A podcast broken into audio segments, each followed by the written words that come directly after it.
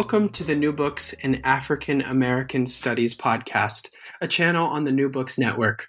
I'm your host, Jared Piketty, and today I have the great pleasure of speaking with Professor Sophie White, Professor of American Studies and History at the University of Notre Dame, about her new book, Voices of the Enslaved Love, Labor, and Longing in French Louisiana, published by the Omohundro Institute and the University of North Carolina Press in 2019.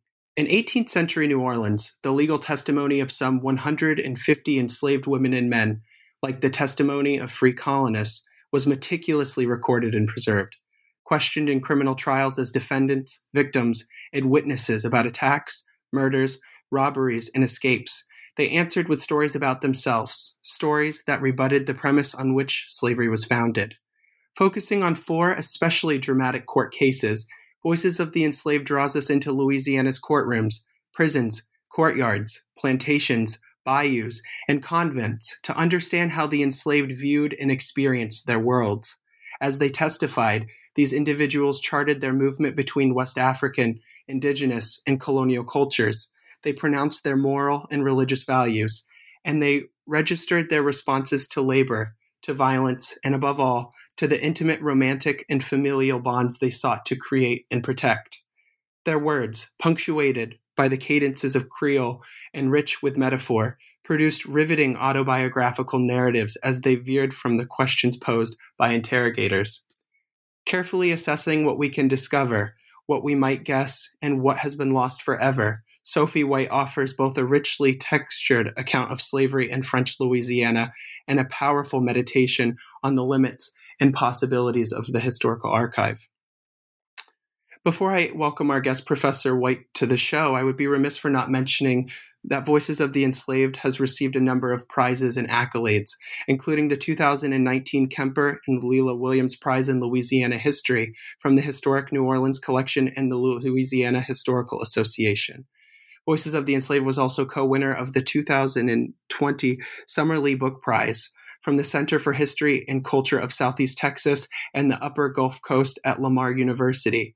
And also honorable mention for the 2020 Merle Curti Social History Award from the Organization of American Historians. Welcome and congratulations, Professor White, to the show. And thank you so much for finding the time to discuss Voices of the Enslaved with me. Thank you so much. I'm so excited to sit down and talk with you today about Voices of the Enslaved. Um, I was truly blown away with how remarkable and rich the accounts that you bring to life in the book are, as well as the pleasure of reading this book from cover to cover. It's been quite some time, I think, you know, in the midst of all of the chaos going on in the world, that I've been able to sit down and truly enjoy a book in its entirety. So I really wanted to thank you for that. It's such a remarkable book you've produced. Thank you. I'm, I'm honored by your words. Thank you. Uh, it, as I was mentioning, I think it's it's truly remarkable all that you accomplish in the space of 220 some odd pages. And I think that not only I, but our readers hopefully will be drawn into each of the chapters uh, to discover more about life in 18th century French colonial Louisiana and also the richness of these uh, archives that you use and the testimonies of the enslaved that you so vividly bring to life. I wanted to say that the layout of the book is in some ways a bit unconventional for scholarly monographs, and I think refreshingly so, and that you use four separate court cases to narrate the voices, experiences, and intimate lives of the enslaved in 18th century French colonial Louisiana. Um, and as historians, our work, I, it truly is inherently framed by the archival sources that we encounter and then interpret. I found Voices of the Enslaved to be such a transformative piece of scholarship in the field of Atlantic slavery and early African American history for a number of reasons, but chief among them the very specific arguments that you make about the nature of enslaved testimony and the ability to convey autobiographical elements of individuals who have been overwhelmingly overlooked in the archival record. I was hoping that you could speak a bit more about your first encounters with these sources and the possibilities that you envisioned when you encountered them and, you know, over the course of constructing this really beautiful book. Uh, yes, I'd love to speak to that. I have been working with these archives for many, many, many, many years, as have uh, many other historians of Louisiana. And we have known of the richness of this archive, um, really of criminal trials, in essence, in which the enslaved testify. And so many of us have turned to them for information about the lives of the enslaved and other questions that we might have. But for me, there was a, a very particular moment when the the project took on a new life and I saw something that had been staring at me in the face and I hadn't quite put my finger on. And it was in working on a trial that is actually not from the New Orleans archives, but from the Natchitoches French colonial archives. And it was a criminal trial in which this young man testifies. And he is brought in to testify as an accomplice um, and also accused of, of a series of thefts.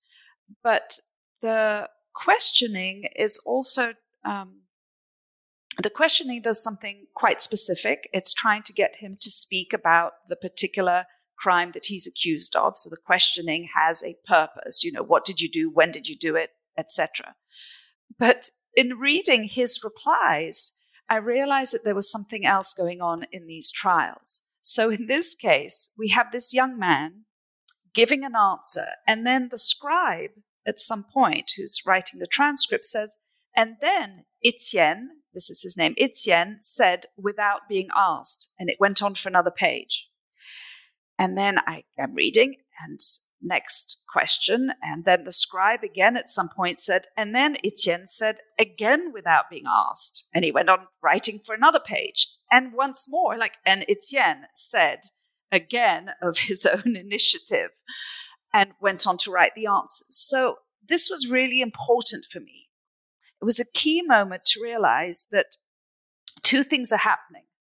One is that there is a clerk who is transcribing this testimony as it is going along, almost word by word. And they are writing everything that is being said by the deponent, the person testifying. Hence, he would write that page after the, you know, the the um, saying what he uh, adding adding without being asked. And the second thing is that deponents are often talking about aspects that aren't necessarily covered by the court case. And what, in this particular instance, this young man was talking about was actually not really much to do with the crime, but a lot more to do with his relationships with the other people who were also being interrogated. Who fed who? Who promised him what? Who threatened him with something? And I took that, um, I took that court case and went back to look at all of the other court cases with these words in mind, which was, you know, what did they say without being asked? What was coming through the testimony that was not pertinent to the questioning, that really had very little to do with the concerns of the interrogators, which are usually very narrow, but that were very expressive about the person speaking. Now, not every person, not every deponent was that free in their answers, but very often, you would hear moments when the deponent would go off on tangents. And those are the bits that I followed, the parts that I followed in particular in charting the course of this book in each chapter. What were they wanting to talk about? And what could we make of those? So that was the, the key moment for me in terms of thinking about this archive and shaping uh, the way that this book has ended up being. And much of what they wanted to talk about were um, issues to do with relationships, with, as the subtitle of the book says, um, these are voices of the enslaved, but it's love, labor, and longing. I wanted to quote one of the. There are so many passages throughout the book that I found myself noting, but there was one specifically in which you write quote the records of trials in which the enslaved testify are far from perfect and their voices are not perfectly free yet this archive affords us access to a space in which the enslaved narrated their own stories with immediacy with urgency. And you go on to i believe that was in the epilogue of the book but you write uh, in the beginning of the book as well that which is related, that quote, the fragments are often enough to bring these lives back to the surface only when we have snapshots to work from, end quote. I think this is a really important point, not only in what you've just recollected in the what you know the nature of the testimony itself, but also in that so often as historians of the enslaved, we focus on the silences of these archives and what they do not say versus what they say, although not explicitly, and what can be inferred from them, I guess, more succinctly put. And I think that your book does such a tremendous job of evoking that which is both said and that which is unsaid. Not only about the inner lives or the laboring worlds or the social worlds of these individuals, but also their aspirations and what freedom meant to them. I think, uh, and spe- specifically, uh, regarding the latter, I was struck by the way in which you discuss how, in the final chapter of the book, Quenet and uh, her husband, how they envision freedom as being able to cohabitate and to live uh, a you know a romantic but also a physically proximal life together and the, the you know the um, the, the great lengths that they traveled to be able to do so, which I would love to discuss with you in a few moments. But one of the connecting threads throughout the book or the arc that you draw is in re- with regards to the notion of intimacy and i was hoping that you could spell out to our readers how you define intimacy and the ways in which you see this notion informing the individual cases of the enslaved that you discuss throughout the book as a connective tissue. Yes and um, I'm not the first to point out that the period we're dealing with here, the 18th century, has so many. Uh, intimacy is key to the experience of daily life. I mean, you know, from our standpoint in the 21st century, we're used to, you know, children sleeping in their own bedrooms, having bathrooms, having private spaces, and and this is a different world. And I think it it's worth remembering that. But when we're dealing, so everyone is caught up in a it's kind of these webs of intimacy to the very physical as well as emotional, sexual, etc. Um, but I think when we're dealing with the enslaved, we have these added layers of the forced intimacy that is um, imposed upon them, uh, surveillance, uh, uh, a, a, master's access to the body of his uh, his slave, uh, if we think of a you know slave sale, access to the body to examine it, um, and also, of course, if we think about violence, we also have the intimacy of violence. So I think it's it's a useful way of thinking about the experience of being enslaved in the 18th century, um, building on the intimacy of daily life in that period. But it also forces us to think about um, perhaps not always the, the negative side. And I think um, in writing this book, I've become much more attuned to the ways that enslaved people sought out pleasures and love and affection within that uh, scope of what is possible to them, even within the surveillance, etc. And so that other side of intimacy that's not the forced aspect, but that also is uh, as you mentioned, this this chapter, the last chapter, with this couple who have different owners and cannot be together unless they run away. But that act of wanting to be together is is an act of intimacy as well that they are trying to control. So I think it's it can operate on all sorts of levels. But one of them, indeed, is just the very practical sense of who's living where, who gets to inhabit which spaces, and, and who can watch over them, stop them from doing certain things, um, be violent, whether through the courts or um, extrajudicial uh, violence. So it's it's a useful way to think about that world, but that is magnified when we're dealing with enslaved people and the constraints that they're living under, but also what they might seek out. And I think to look for those moments when they are showing us what is important to them that they want to be with certain people or that they want to talk about their children. Those moments, I think, are very important and, and speak to a, another kind of intimacy that I think is very important for us to, to, to keep in mind front and center. Absolutely. And, and in, in, hearing you speak now, it, it brings to memory the really remarkable work of the late historian Stephanie Camp um, and the ways in which enslaved women were able to find joy mm. in an otherwise incredibly oppressive system mm. through body politics, through dance, through adorning themselves in clothing that they felt beautiful in, mm-hmm. um, as well as the subsequent work that she was working on at the time of her passing about beauty and conceptions of beauty mm-hmm. for uh, African women. And I think. And men. And I, I think it would just. Absolutely. You're right. Absolutely. chapter three, chapter, um, chapter four. And I think that's. yes, five, exactly. And I think four, that's. Francis, dressing up like a gentleman.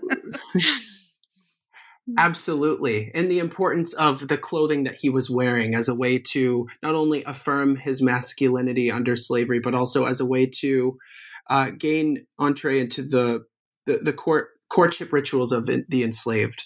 But I, I, wanted to go back to chapter five. I think we we keep I keep finding myself going back to the story of Jean Baptiste and his his wife Quenet, and I was hoping that you could give our listeners a, a brief overview of the case itself and in hearing you just a few moments ago, you you, you made a, a really important remark about the ways in which we it's often difficult, but it is possible, in fact, to find moments of joy in the lives of the enslaved.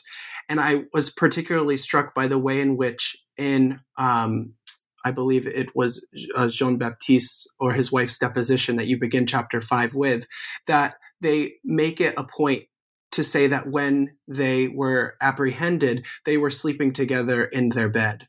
And I think that is a very important moment where you see the intimate lives of the enslaved women and men that you discuss throughout the book really come to life for me.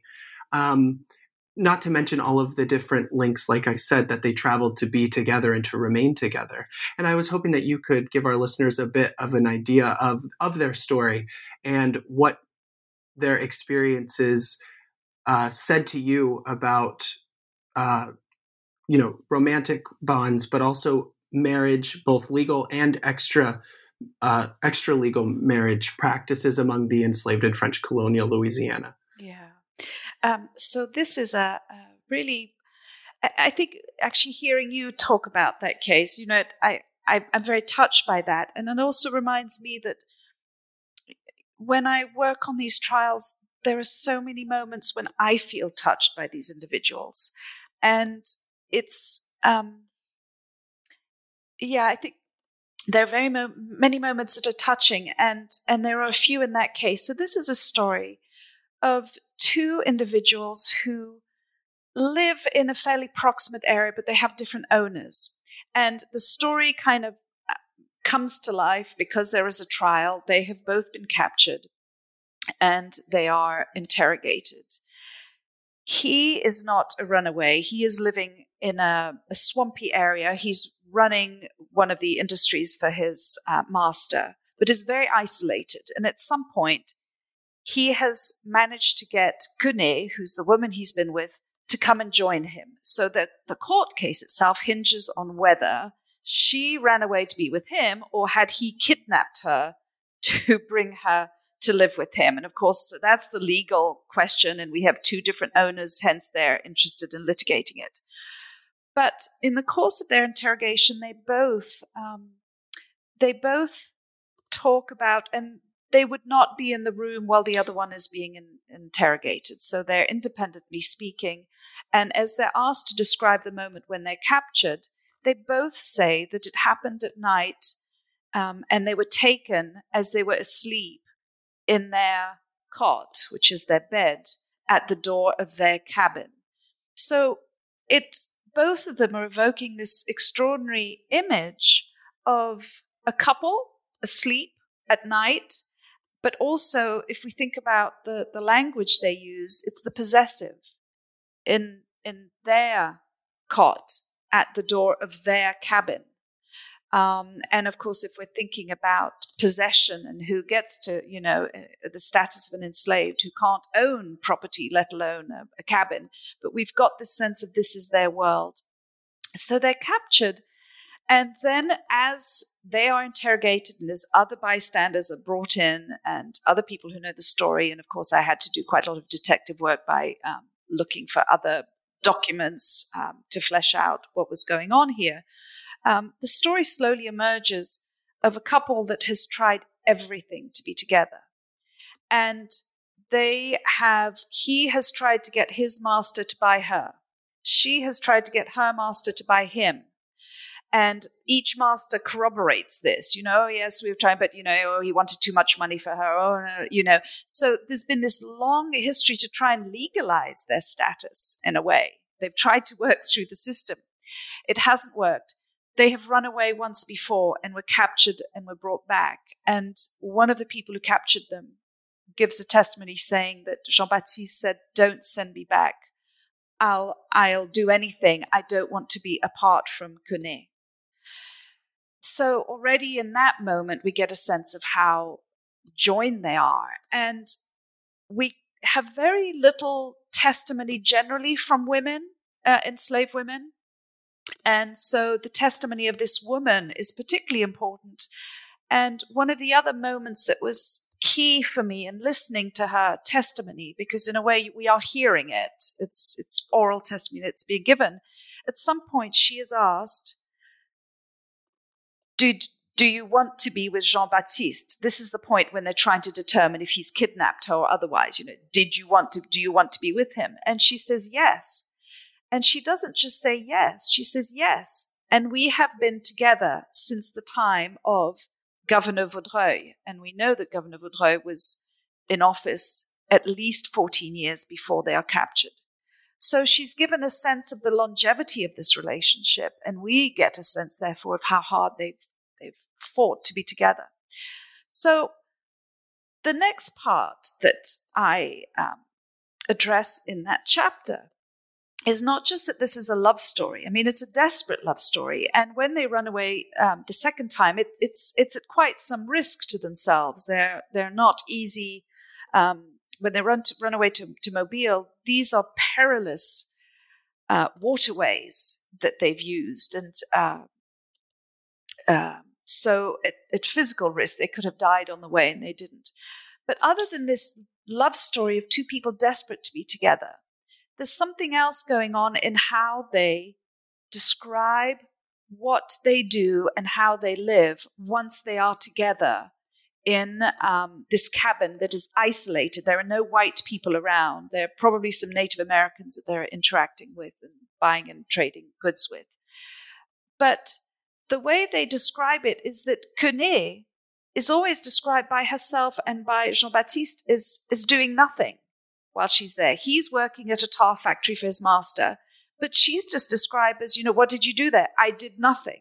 In fact, she's looking after livestock, she's looking after um, some poultry, she's looking after their um, garden in which they're growing vegetables. So she's actually doing work. And presumably, because we know that his master is only giving him unshucked maize. We know that she's presumably grinding it to cook their meals at night. So, through this court case, we also then get an insight into all of the other forms of labor that are involved in, in running their, their household, this cabin that they live in together. And much of this work um, is, is female work to, to feed them, etc. And so it's then um, possible to start thinking about how they're picturing this relationship that they have once they're in their cabin that is um, has been pulled away from the constraints that enslaved labor practices would impose upon her because we know that she's actually a field worker. She's doing hard labor in the fields before she's um, she runs away with him and so she's gone from being a field laborer, wielding a, an axe, a pickaxe, etc., to um, having a very different relationship to work that is much more akin to what a West African household would allow for. So that she's working hard, but it is very much around the sphere of, of that household. You know, the garden plot, the food, the cooking, the poultry, the livestock. And what I was able to do was to draw some parallels between their testimony and their descriptions of how they talk about her doing nothing, not just uh, as a correlation and, and a contrast with what she was doing as an enslaved person, but both with how West African households um, uh, operated, but also with what happens in Louisiana when a free black man purchases the freedom of the woman that he wants to marry. So it is a route, one of the only routes to manumission in Louisiana is if a, a free black man wants to buy a, a woman or negotiates for her uh, freedom, which can also happen. And I noticed that in each of those cases, and we don't have that many, we have a handful, the key factor, once they negotiate for the freedom of the woman they want to marry, who's former slave, um, is that because in some cases it's going to be a long term purchase. It might take five years, it might take seven years for them to get her freedom. But during that time, her work is going to change. The husband is going to negotiate with the, the woman's owner that she will no longer do field labor that she will do domestic work, that she might do sewing work, but she will not do field labor. It's very similar to what Jean Baptiste has done in getting Quenet with him. He's extricated her from the requirement to do field labor. So this is what we can, you know, the, the process with the book is having a court case, but but moving out from there and looking at the other archives and looking at other cases, um, finding about uh, about West African household practices, and and trying to to understand a little bit better what it means, therefore, um, when they're describing their their household in certain terms. Right. And I think it's really important um, as a person who's very interested in the history of emancipation and the process that it involved that you center the very active role that enslaved women played in the emancipation process and negotiating the terms of their emancipation. I think in a lot of ways, I, I, I often will think of the role of free black men in northern communities at the turn of the 19th century and that they are often centered as the active agents in the creation of free black communities. But it's the unseen labor of in, of free black women as well to bring about these social changes um, in their communities and delivering the mutual aid through their churches and through other institutions that I often draw parallels with in discussions about the manumission process for enslaved women, which is often narrated through the actions of what enslaved men did or did not do to free their wives or their female loved ones. And in the case of Quenet as well, I think that what we see and is also a really important thread of your book is is the role that material culture plays in reconstructing this history and that she specifically identifies herself as a field labor i believe through the french word for a pickaxe is that right mm-hmm. in her deposition yeah, shows yeah someone who who pickaxes mm. And I think that underscores the versatility also of enslaved women's labor on the, you know, the colonial frontier. Uh, as well, in that they are not only expected to perform domestic labor of all kinds, fetching water, uh, mending and stitching clothes, washing clothes, but also performing the backbreaking work of field labor. And why you know, in the case of Jean Baptiste and Quenet, we don't know whether or not they have children from the story that you recreated. But in a lot of ways, it makes it makes sense that they would want their wives to relieve themselves from the physical burdens of field work in a way to ensure that they are able to safely um, carry children to full term and then deliver them healthily. Um, it's it's such a remarkable story and it's so intricate. But I was really struck by the ways in which you connect the stories of other enslaved women, not only in New Orleans but throughout the French Empire. You cite, I believe, a case in Mauritius, but also other other cases as well as a way. Yes, absolutely, as a way to to flesh out these experiences and to draw the parallels, but for the very reason that the testimony of enslaved women is so rare and that it's it's necessary that we seek out the archives of other outposts in order to tell their stories. It's it's just a remarkable. I, Thank you.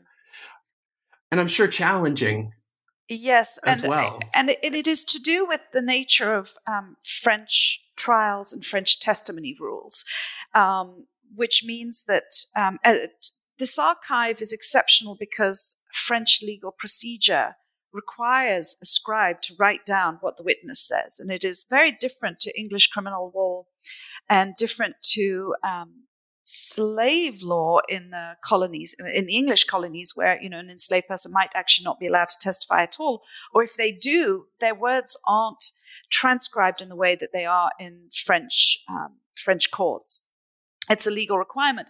But what that means, and, and the other aspect is French, the French standardize their slave laws across their colonies in the way that the English colonies don't, so that, you know, the same rules will, will apply in Louisiana as it might in Martinique or Mauritius, which is a French colony. And so, as part of this um, project, I went and looked at the trials that survive um, for Mauritius in the Indian Ocean, which is actually my birthplace. It's where I'm from and um, and they have exceptional archives as well. And Martinique, the, the Caribbean, doesn't have so many that have survived, even though we know the trials existed. And just to, to um, follow up on your your point when you brought up those two cases, there we have women describing a similar process when they're in maroon communities, runaway communities, of not doing hard labor or not doing anything. You know, this kind of sense of we're not doing anything. They're clearly doing a lot, but there's a way of characterizing it that, that is telling us something, that they are distinguishing between the work that um, enslavers are making them do and the work that they think is normal for a woman to do, both of which are hard, both of which might entail um, cultivation, for example, but are seen in very different ways, and and they themselves are telling us that there's a difference in how they see it, um, and and that really you know, gets us to, to this archive again because the act of transcribing all these words mean that we can get those subtleties. We can get a subtlety in how someone describes something. We can get a subtlety when Quenet says, Yes, we, I want to be with Jean Baptiste, and we have been together since the time of, you know, Governor Vaudreuil. We get those additional details that are key to the work of interpretation that, that is required. And um, and I think uh, you know this is one of the reasons why I put a lot of we have I have transcripts from the trials and in in French and the translation at the start of each chapter. A lot of use of quotation because I want I want those words to be um, to be there for the reader to grasp those subtleties um, that that are jarring often and, and striking and and and make us realize how exceptional this this archive is. And in chapter one, you do such an excellent job of conveying the different laws that govern the ability of the enslaved to testify in criminal and civil cases um, that are governed by the the Code Criminel as well as the Code Noir. Um, and I was hoping that you could speak about that a, a, bit to introduce to our readers who may be a bit more familiar with the British Atlantic uh, slave system and the ways in which, more often than not, I mean, there are notable examples such as New England where the enslaved were able to testify.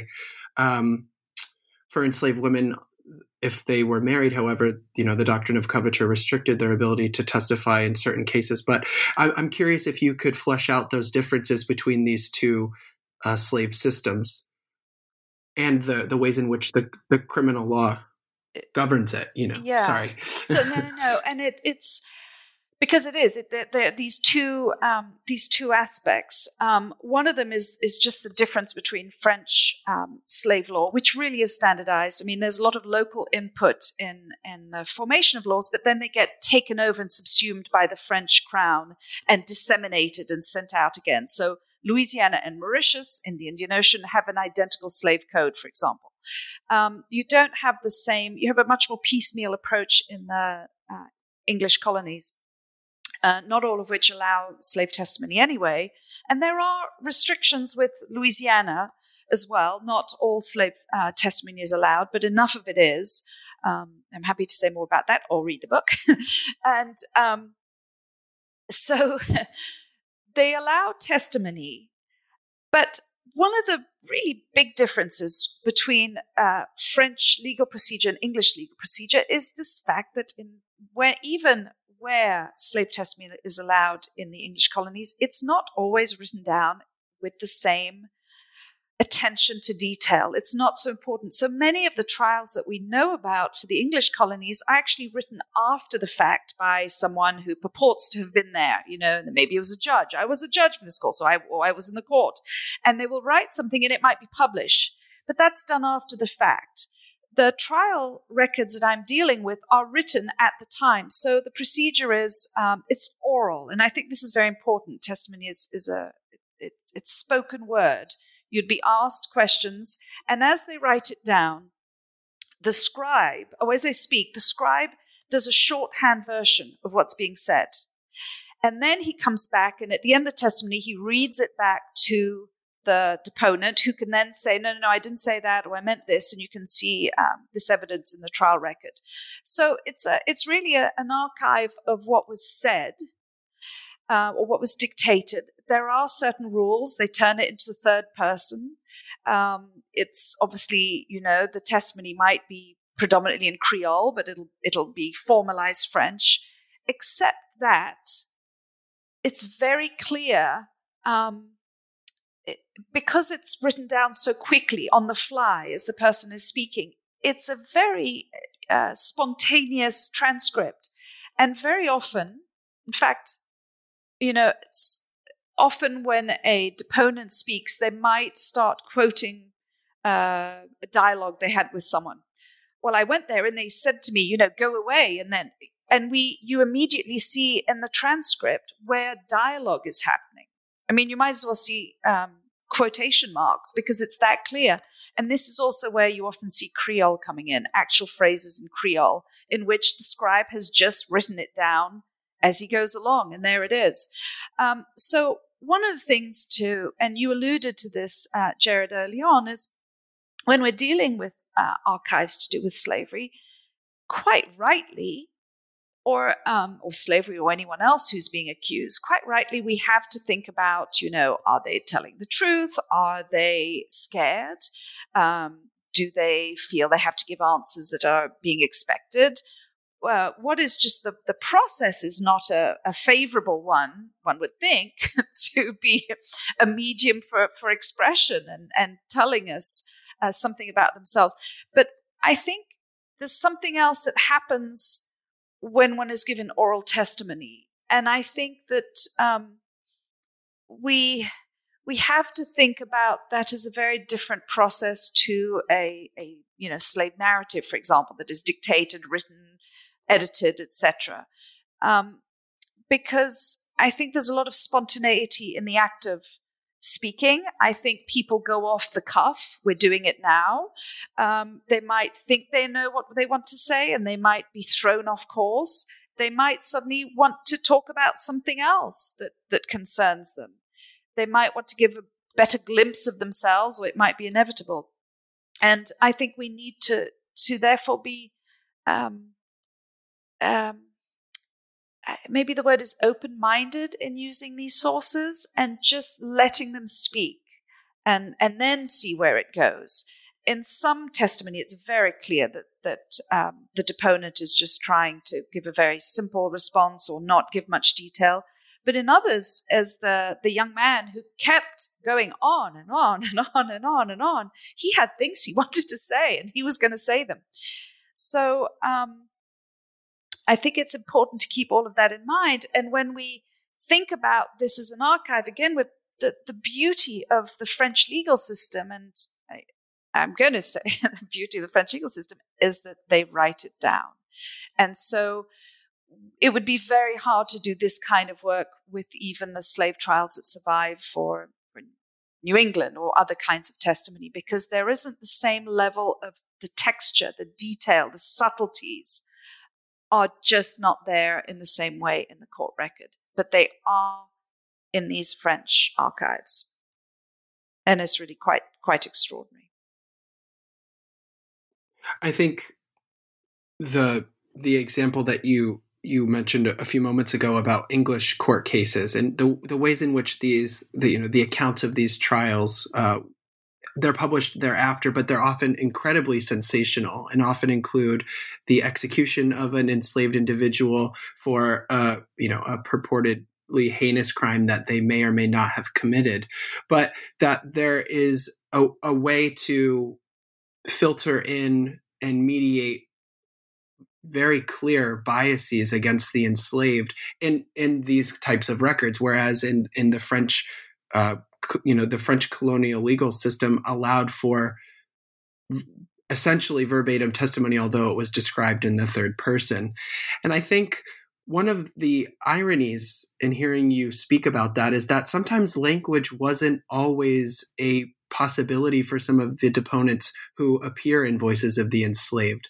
And the example I'm referencing is in chapter chapter three, in which you discuss the the really curious case of Marie Jeanne and Lisette. Um, and Lisette, who according to the records, they identify as a indigenous enslaved girl, but that she does not speak French and that she is not able to communicate without the presence of an interpreter. But instead, she gesticulates and she signs both in her um, testimony to her mistress, but also in the courtroom itself. And I think uh, of all of the chapters, this was perhaps my favorite. And it is so beautifully done. The ways in which you are able to introduce just a litany of different things that could or could not have been going on at that time for not only Marie Jeanne, but also for Lisette and the types of trauma that she may have been exposed to in her experiences as an Indigenous captive. And so I was hoping that you could briefly discuss that case itself and the role that language and uh, the inability to speak French posed for Lisette as a a key witness in, in the case against Marie Jeanne for infanticide. Yes, so this is a case that takes place in the Illinois country um, because I wanted to. Uh, Illinois country is part of Louisiana, and and um, we sometimes forget this. It's not just New Orleans. So this is an extraordinary case of a young enslaved um, African woman who is accused of infanticide, of giving birth and killing her child shortly after birth. After not not uh, so not abortion but but after birth. And the only witness is a, tw- a child lisette who is uh, described as an ottawa slave which raises all sorts of questions. And i I thought it was important to have this case for, for many reasons, but one of them was just a reminder that slavery is not restricted to to uh, enslaving Africans in, in Louisiana in the New World. That there are indigenous slaves as well. And um, so the only witness is this child. And so we have two stories that are being told through this trial. One of them is the obvious one about the infanticide. That's the whole point about the court case is did she or didn't she kill her child? And um, they can't they can't seem to make a decision or a finding in the Illinois country. And Marie-Jeanne is sent down to New Orleans. So, which, you know, to go back to your question about material culture, allows us to also think about, you know, and imagine what it might mean for this woman to be brought down on a convoy down on the, the trip down to New Orleans and then to be exposed to New Orleans and its different architecture, its prisons, not knowing anyone or perhaps knowing some people, etc. Those kinds of questions. Uh, the alienation, that kind of extra alienation. So, did Marie Jeanne kill her child or not? And what are the circumstances? And then, but the, and that is the court case. This is all that it, you know, is concerned with. But the other story that emerges from this court case is that of Lisette, this child. And the court case allows us to imagine a little bit of what her experience is like as well and what she's dealing with. So, indeed, she must be newly arrived because she can't speak uh, French and she needs an interpreter. And much of her uh, as you mentioned, both in court, but also in, in what is relayed about how she alerted everyone to the fact that Marie-Jeanne had killed her child was through gesticulating. And so we we we see that moment of attempts to communicate and how you know a court system might deal with it by finding an interpreter who can understand her language, but also how she would be expected to um, communicate in her daily life, not just in the court case. And that opened up also a way of thinking about this court case, not about the the death of a child, if indeed there was the death of a child, because the ultimate conclusion is that she may never have, she might, she probably gave birth to a, a equivalent of a stillbirth, and that there was no child that was killed by by anyone. But it's it becomes a court case about the relationship between Marie-Jeanne and Lisette, who are have different owners but are within the same household and they are in a working relationship with each other. So we have the older Marie-Jeanne who is supposed to supervise the labor of the much younger Lisette.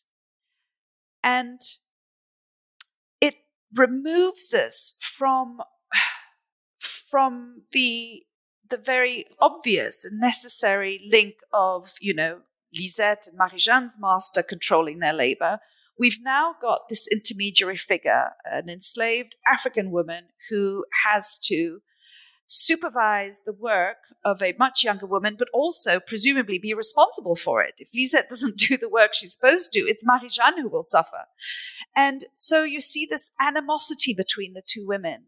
And one of them is a childless woman who's accused of killing her child, and the other one is a motherless child who does not find a mother figure in Marie-Jeanne, but actually quite a hard taskmaster.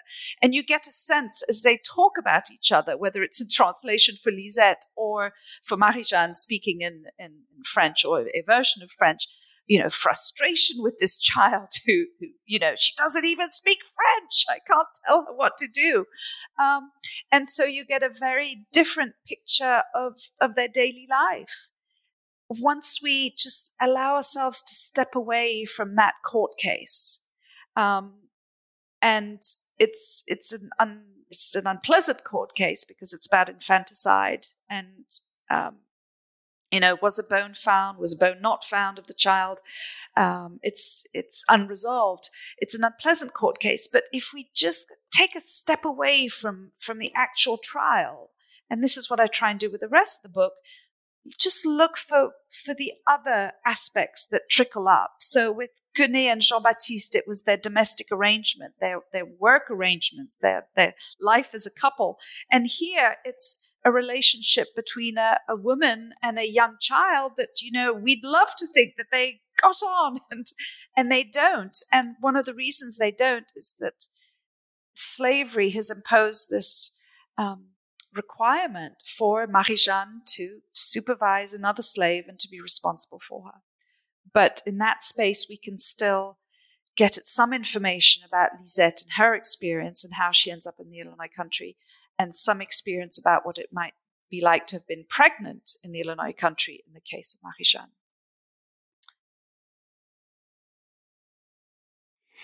It's interesting that you you write um, in that chapter that the, in your discussion of the intimacy, not only of, of reproductive rights, but also you, you write quote the, the the the difficulties inherent in the the process of parenting under the duress of slavery, and and you, you remark throughout the chapter that this is a classic case of she said she said. So we have two competing witnesses, one whose testimony is being mediated through an interpreter um, and then you have, as you mentioned, the the accused in the case say, stating that she's stupid and that she's dull and that she always has to force her to work harder and to stay on task, which again it, introduces a really interesting interpersonal dynamic between these two enslaved uh, women and, and one being a girl. But I I was really surprised in some ways that Marie-Jeanne is the only woman who is formally interrogated in French colonial Louisiana for infanticide. And I'm wondering if that struck you as surprising when you, you know, did your your meticulous research to discover if there were other cases that paralleled hers. But for the specific reason that infanticide as an allegation is so commonplace against enslaved women in the Atlantic world. And, and you talk about the work of Sasha Turner in her book Contested Bodies, but also Jennifer Morgan and others who discuss the topic of reproduction under New World slavery. And in my own research on enslaved women in New England, there are multiple cases of women being brought before the courts for infanticide. And I was a bit surprised by the fact that she seems to be the only one who has, or that the, the surviving documents can attest that she was, I guess yeah. is a better way to put that. Um, yes, I, I was quite struck as well because, you know, very familiar with the, the literature around the Atlantic world. And also, it just doesn't it does it's not a case that follows the usual script um, that we find in infanticide cases, and so um, it is it's an anomaly, but it is it is the only one that, um, and I'm I'm fairly confident it probably was the only one that was prosecuted. Um, and there are different um, geopolitical factors in Louisiana. The there are no new um, the slave trade to Louisiana stops in 1731 for the next 30 years. So the increase in slaves is entirely due to reproduction. I don't know if that changes how uh, the perception of, of um, motherhood, reproduction, etc., and has slightly different rules in Louisiana. But um, one of the things that that chapter allowed me to do, as you mentioned, is to to, to kind of take a step away and, and think a little bit more because we, we don't know who the father of the child is. in in New Orleans, she's she's never really you know asked. She's been pregnant once before, and she is um, pregnant again in New Orleans, or so she said. And she's asked who the father is, and she you know she answers that it's a, another slave, but she's never asked about the father of this child. And so it, it allows us to think about not just the, the laws, you know, who would own this child if it had been born and it would, you know, she's female, etc. The invisibility of the father um, of the of the of the child, whether she was, you know, she, she was in fact pregnant. They, it was corroborated. Um, but the, the father's never there, is, is entirely absent, and that is, of course, consistent with uh, with law.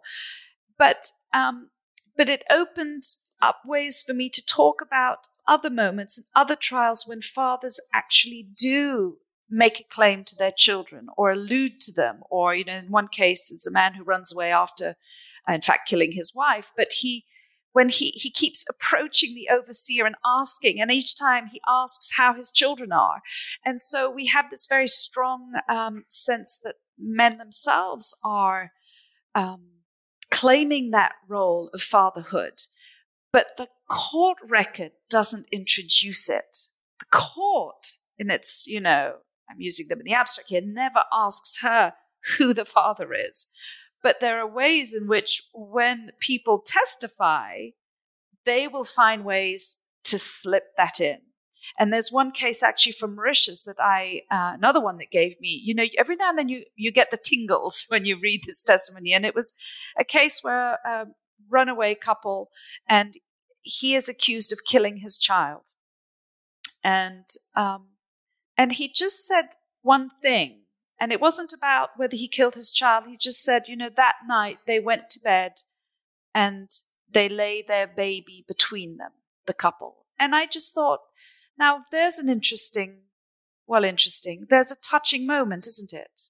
He's been accused of killing his child, but he offers this, this image of going to bed that night with the child tucked between he and his wife. I mean, can you think of something more paternal. I, I mean, it's a beautiful image, isn't it? And so we have to look for those little moments when they can speak a little bit more. Now, this is also a chapter where I address the fact that, you know, for all we know, Marie Jeanne's child is her master or, or someone who's raped her.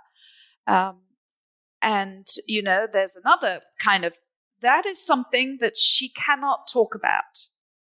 So the the the courtroom gives a space for a lot of things to be said, but there are some things that tend not to be said nonetheless, but they can be alluded to. And it's quite striking that we can actually find moments uh, when when those aspects are alluded to. And um, so it's it's really not the perfect archive. Some things that we would like to know cannot. They know it's not safe to, to speak in court, but that there are ways to address them and to, to reference them, and those are um, those are you know very important trails to to chase, but also to keep in mind at all times. Always that, always. That, because the book is about love. It's about longing you know longing of couples longing of parents etc i mean it's it's that side but we cannot forget that that there's this overlay that's always there and it's the surveillance. It's the forced intimacy. It's the violence the endemic routine violence that is uh, always there hanging in the air. Um, and um, you know unfortunately we, we have to always remember that even when thinking about the, the longing and the love and and those types of things. Right. And i think the the remark you just made about surveillance it's interesting because it there's a duality there. There's the surveillance of the slave owners and the overseers as well as the colonists who are tasked you know the court officials i would include in that as well who are tasked with enforcing this system of enslavement in french colonial louisiana. Mm-hmm. um, but also the surveillance of the enslaved themselves over their communities. And i think mm-hmm. there are two specific examples that allow us to in some ways introduce themes in two uh, two separate chapters of the book. The first being the incident involving Louison and Babette, where they are attacked on the riverbank as they're washing clothes, and the not only the the story, which I'm, I'm hoping you will elaborate upon in just a moment, but the fact that there were several other enslaved individuals as well as soldiers uh, who ran to the aid of the women who were very seriously injured. But as well as within the enslaved community on the um, the, the, plantation that you discuss in chapter four, uh, involving the enslaved men and the ways in which they police the social behaviors of one another, but also the ways in which um, courtship and other factors were not only enforced by the slave owners, like I said, and the overseers, but these individuals themselves and, and recognizing outsiders perhaps is a, a, better way of saying that. So i'm hoping that this this notion of surveillance as as an intimate act is quite telling and i think that in those two chapters it's made very clear that you thought very long and very hard about framing each of these chapters with the, the concept of intimacy in mind mm. Yes, and that, to take the second example, uh, this is a, a runaway. He's he describes himself as an Englishman from Philadelphia, and he's come in from um, Saint Domingue, and he's also been in Cuba, and he can make French, Spanish, and English dishes, and presumably speak all three languages. And he just shows up one day uh, uh, within this plantation area, and it's it's very interesting because there you see the the initial uh, response. You know, clearly he must be recognized as a runaway, or maybe just as a newcomer, and they'll they'll they'll give him gave him eggs in one case. He promises to to pay them, and um, and then he never pays for the eggs, but he comes back and he joins in their dances, and he's very finely dressed, and he flirts with all the women, and so it's this extraordinary um, case because there you have different notions of freedom as well. You know, none of them are free, but Francisque has claimed this different freedom of a, of a runaway.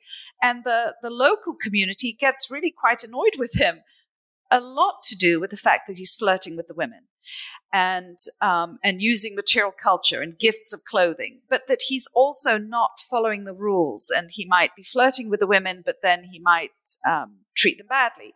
Um, he's um, also never pays for the eggs, which causes no end of, of of strife, and in that case, you get you see both uh, evidence of a local community initial response, which is to help someone in need, to, to help an outsider who might need, it's a great risk to themselves, but they will offer eggs or whatever, right? They will help them. But that also it's very easy to uh, realize that they need to close ranks sometimes. And in this case, um, they're protecting their women, they're protecting social order and um, and and protecting what they what they have and what they need to to hold on to. Um, with the case, um, and it, and it's very much they very much are um, uh, enforcing rules in that area, and some members of that uh, local community are seen as as important um, keepers of social order within slave communities and, and are respected and have authority and you know possibly spiritual authority from it. In the case of um, these two women who were attacked at the riverbank by a, a utterly uh, drunk and probably somewhat um, mentally ill French soldier who attacks them with a bayonet, uh, and as you say, as they're being attacked, everyone runs down to try and help them once they, they cry. You know, soldiers come and help the women. Uh, everyone steps in to help, and the soldiers prosecuted. But that one is, um, it's an interesting one because one of the main um, figures, Louison, testifies that the the soldier had was attacking her with the bayonet, which is the blade from his gun and he wheels it over. He's already hit her once with it or, or pierced her, and he he holds this blade over her as she's tripped over, and he says, "Go on, kneel and ask my forgiveness." And in her testimony, so she says, you know, he said to me, "Go on." So you can hear the you can hear the dialogue here, right? She said he commanded her to go on, kneel and ask my forgiveness. And I replied, it's only from God that we ask forgiveness. So you hear the dialogue, you hear her saying me, my, etc., and you hear this response that she says she gave to him. And she's in immediate danger, and yet, according to her, she spoke back to him. She's owned by the Ursuline nuns, so she has a notion she's baptized, etc. I won't get into what it might mean to her to be uh, to, to self-identify as Catholics. We, don't have the room for this. Read the book. um, but but we've got this violent moment, and yet a couple of things strike struck me about that testimony that she gives. A that she feels comfortable talking back to a Frenchman, and and upbraiding him and showing and telling him, you know, don't you know your your your religion, young man. You know, we only kneel before God. And, but then she says she had no option to, to do as he said. And so she did as she was told. She got on her knees and she said, quote, sorry, sir. Now, in the French, you can tell, you know, French has different rules of grammar for you, and it's you've got the formal and the informal voice. And when she addresses him, she always uses the formal voice. When he addresses her, he uses the informal, but she uses that word sir. Now, in terms of recent happenings, uh, uh, that, you know, we cannot believe is still happening in 2020, but um, we've had a little, you know, if I may stray into the modern day, we've had a confluence of, of references to, to kneeling. We've got the football players and but also that phrase that she says when she finally kneels for him and she says, Sorry, sir. Well, when George Floyd's brother testified before Congress, one of the things he said that as his brother was being restrained and murdered, he too kept calling the officers sir. And that just um, it's that same sense of not just the surveillance, but the surveillance of actions, but also of submissiveness. You know, when that soldier tells tells Louison to kneel, he wants her to submit. Um, and she's make, drawing a parallel with kneeling before God, prayer, etc. Right? But he's asking her to submit. And here at at these last moments of George Floyd, you know, the surveillance is also a surveillance of of of an active demonstration of being submissive, you know, in this case to to, to officers. And I think it, um, you know, that aspect of surveillance, I think we we need to, to, to just be reminded of its of its roots, um, which presumably is why it's so hard to to to uproot. And yet we, we need to see that moment as well, not to see the violence. Um, and of course, what did those officers do, or that particular officer? He was kneeling on the on the neck of George Floyd, wasn't there? You know, we've got kneeling, kneeling, kneeling metaphors all over the place at the moment.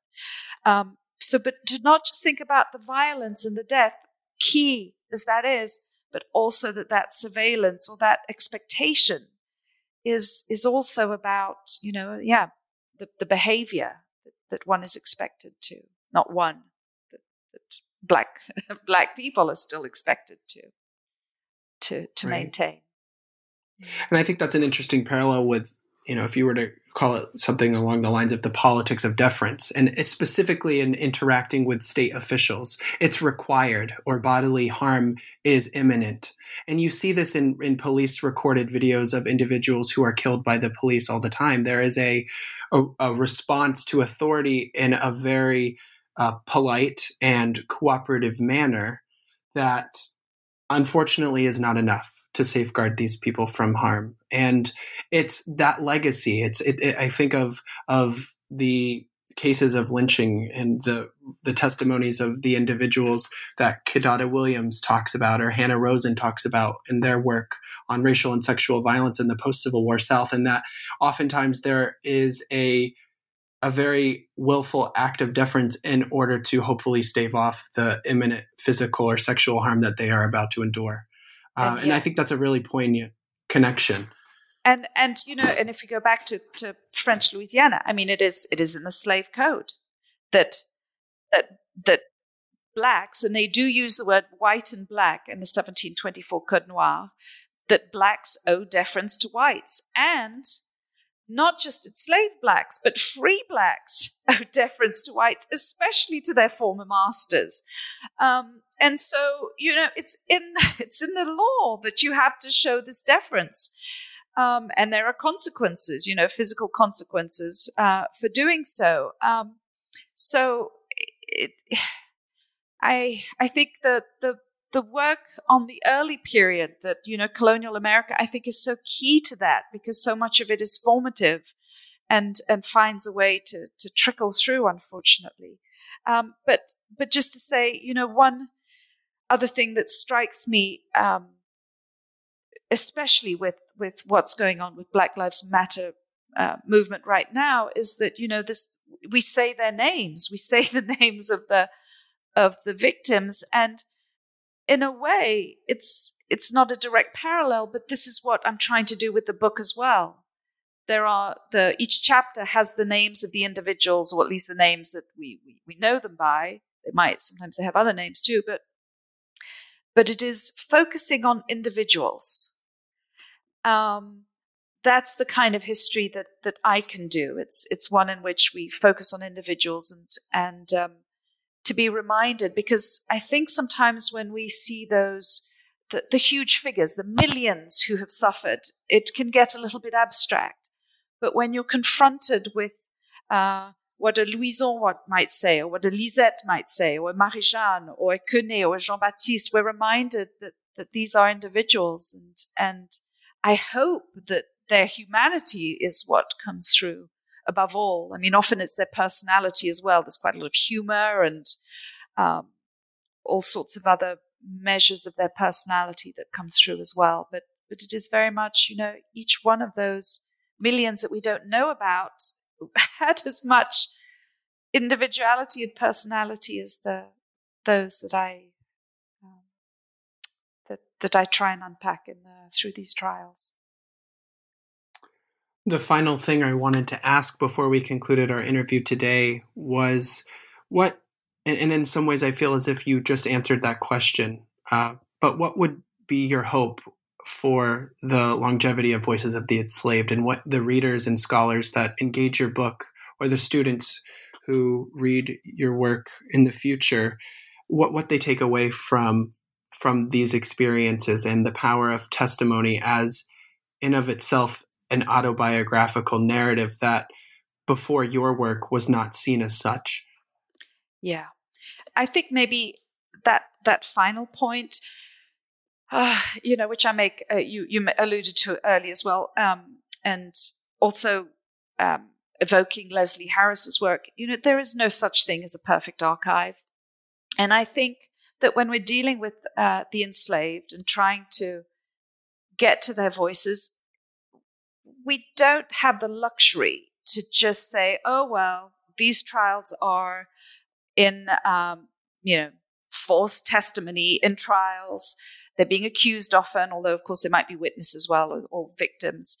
I don't think we have the luxury to not take them seriously. We, we have to look at these. And what we do with them then is the next stage. And obviously, I had to look into legal procedure and how it worked and what it meant when something was transcribed and how accurate it would be. Um, you know, the French, the, the scribes, the courts, they had no problem with slavery. They weren't trying to defend themselves. They, they were quite happy to write whatever was written.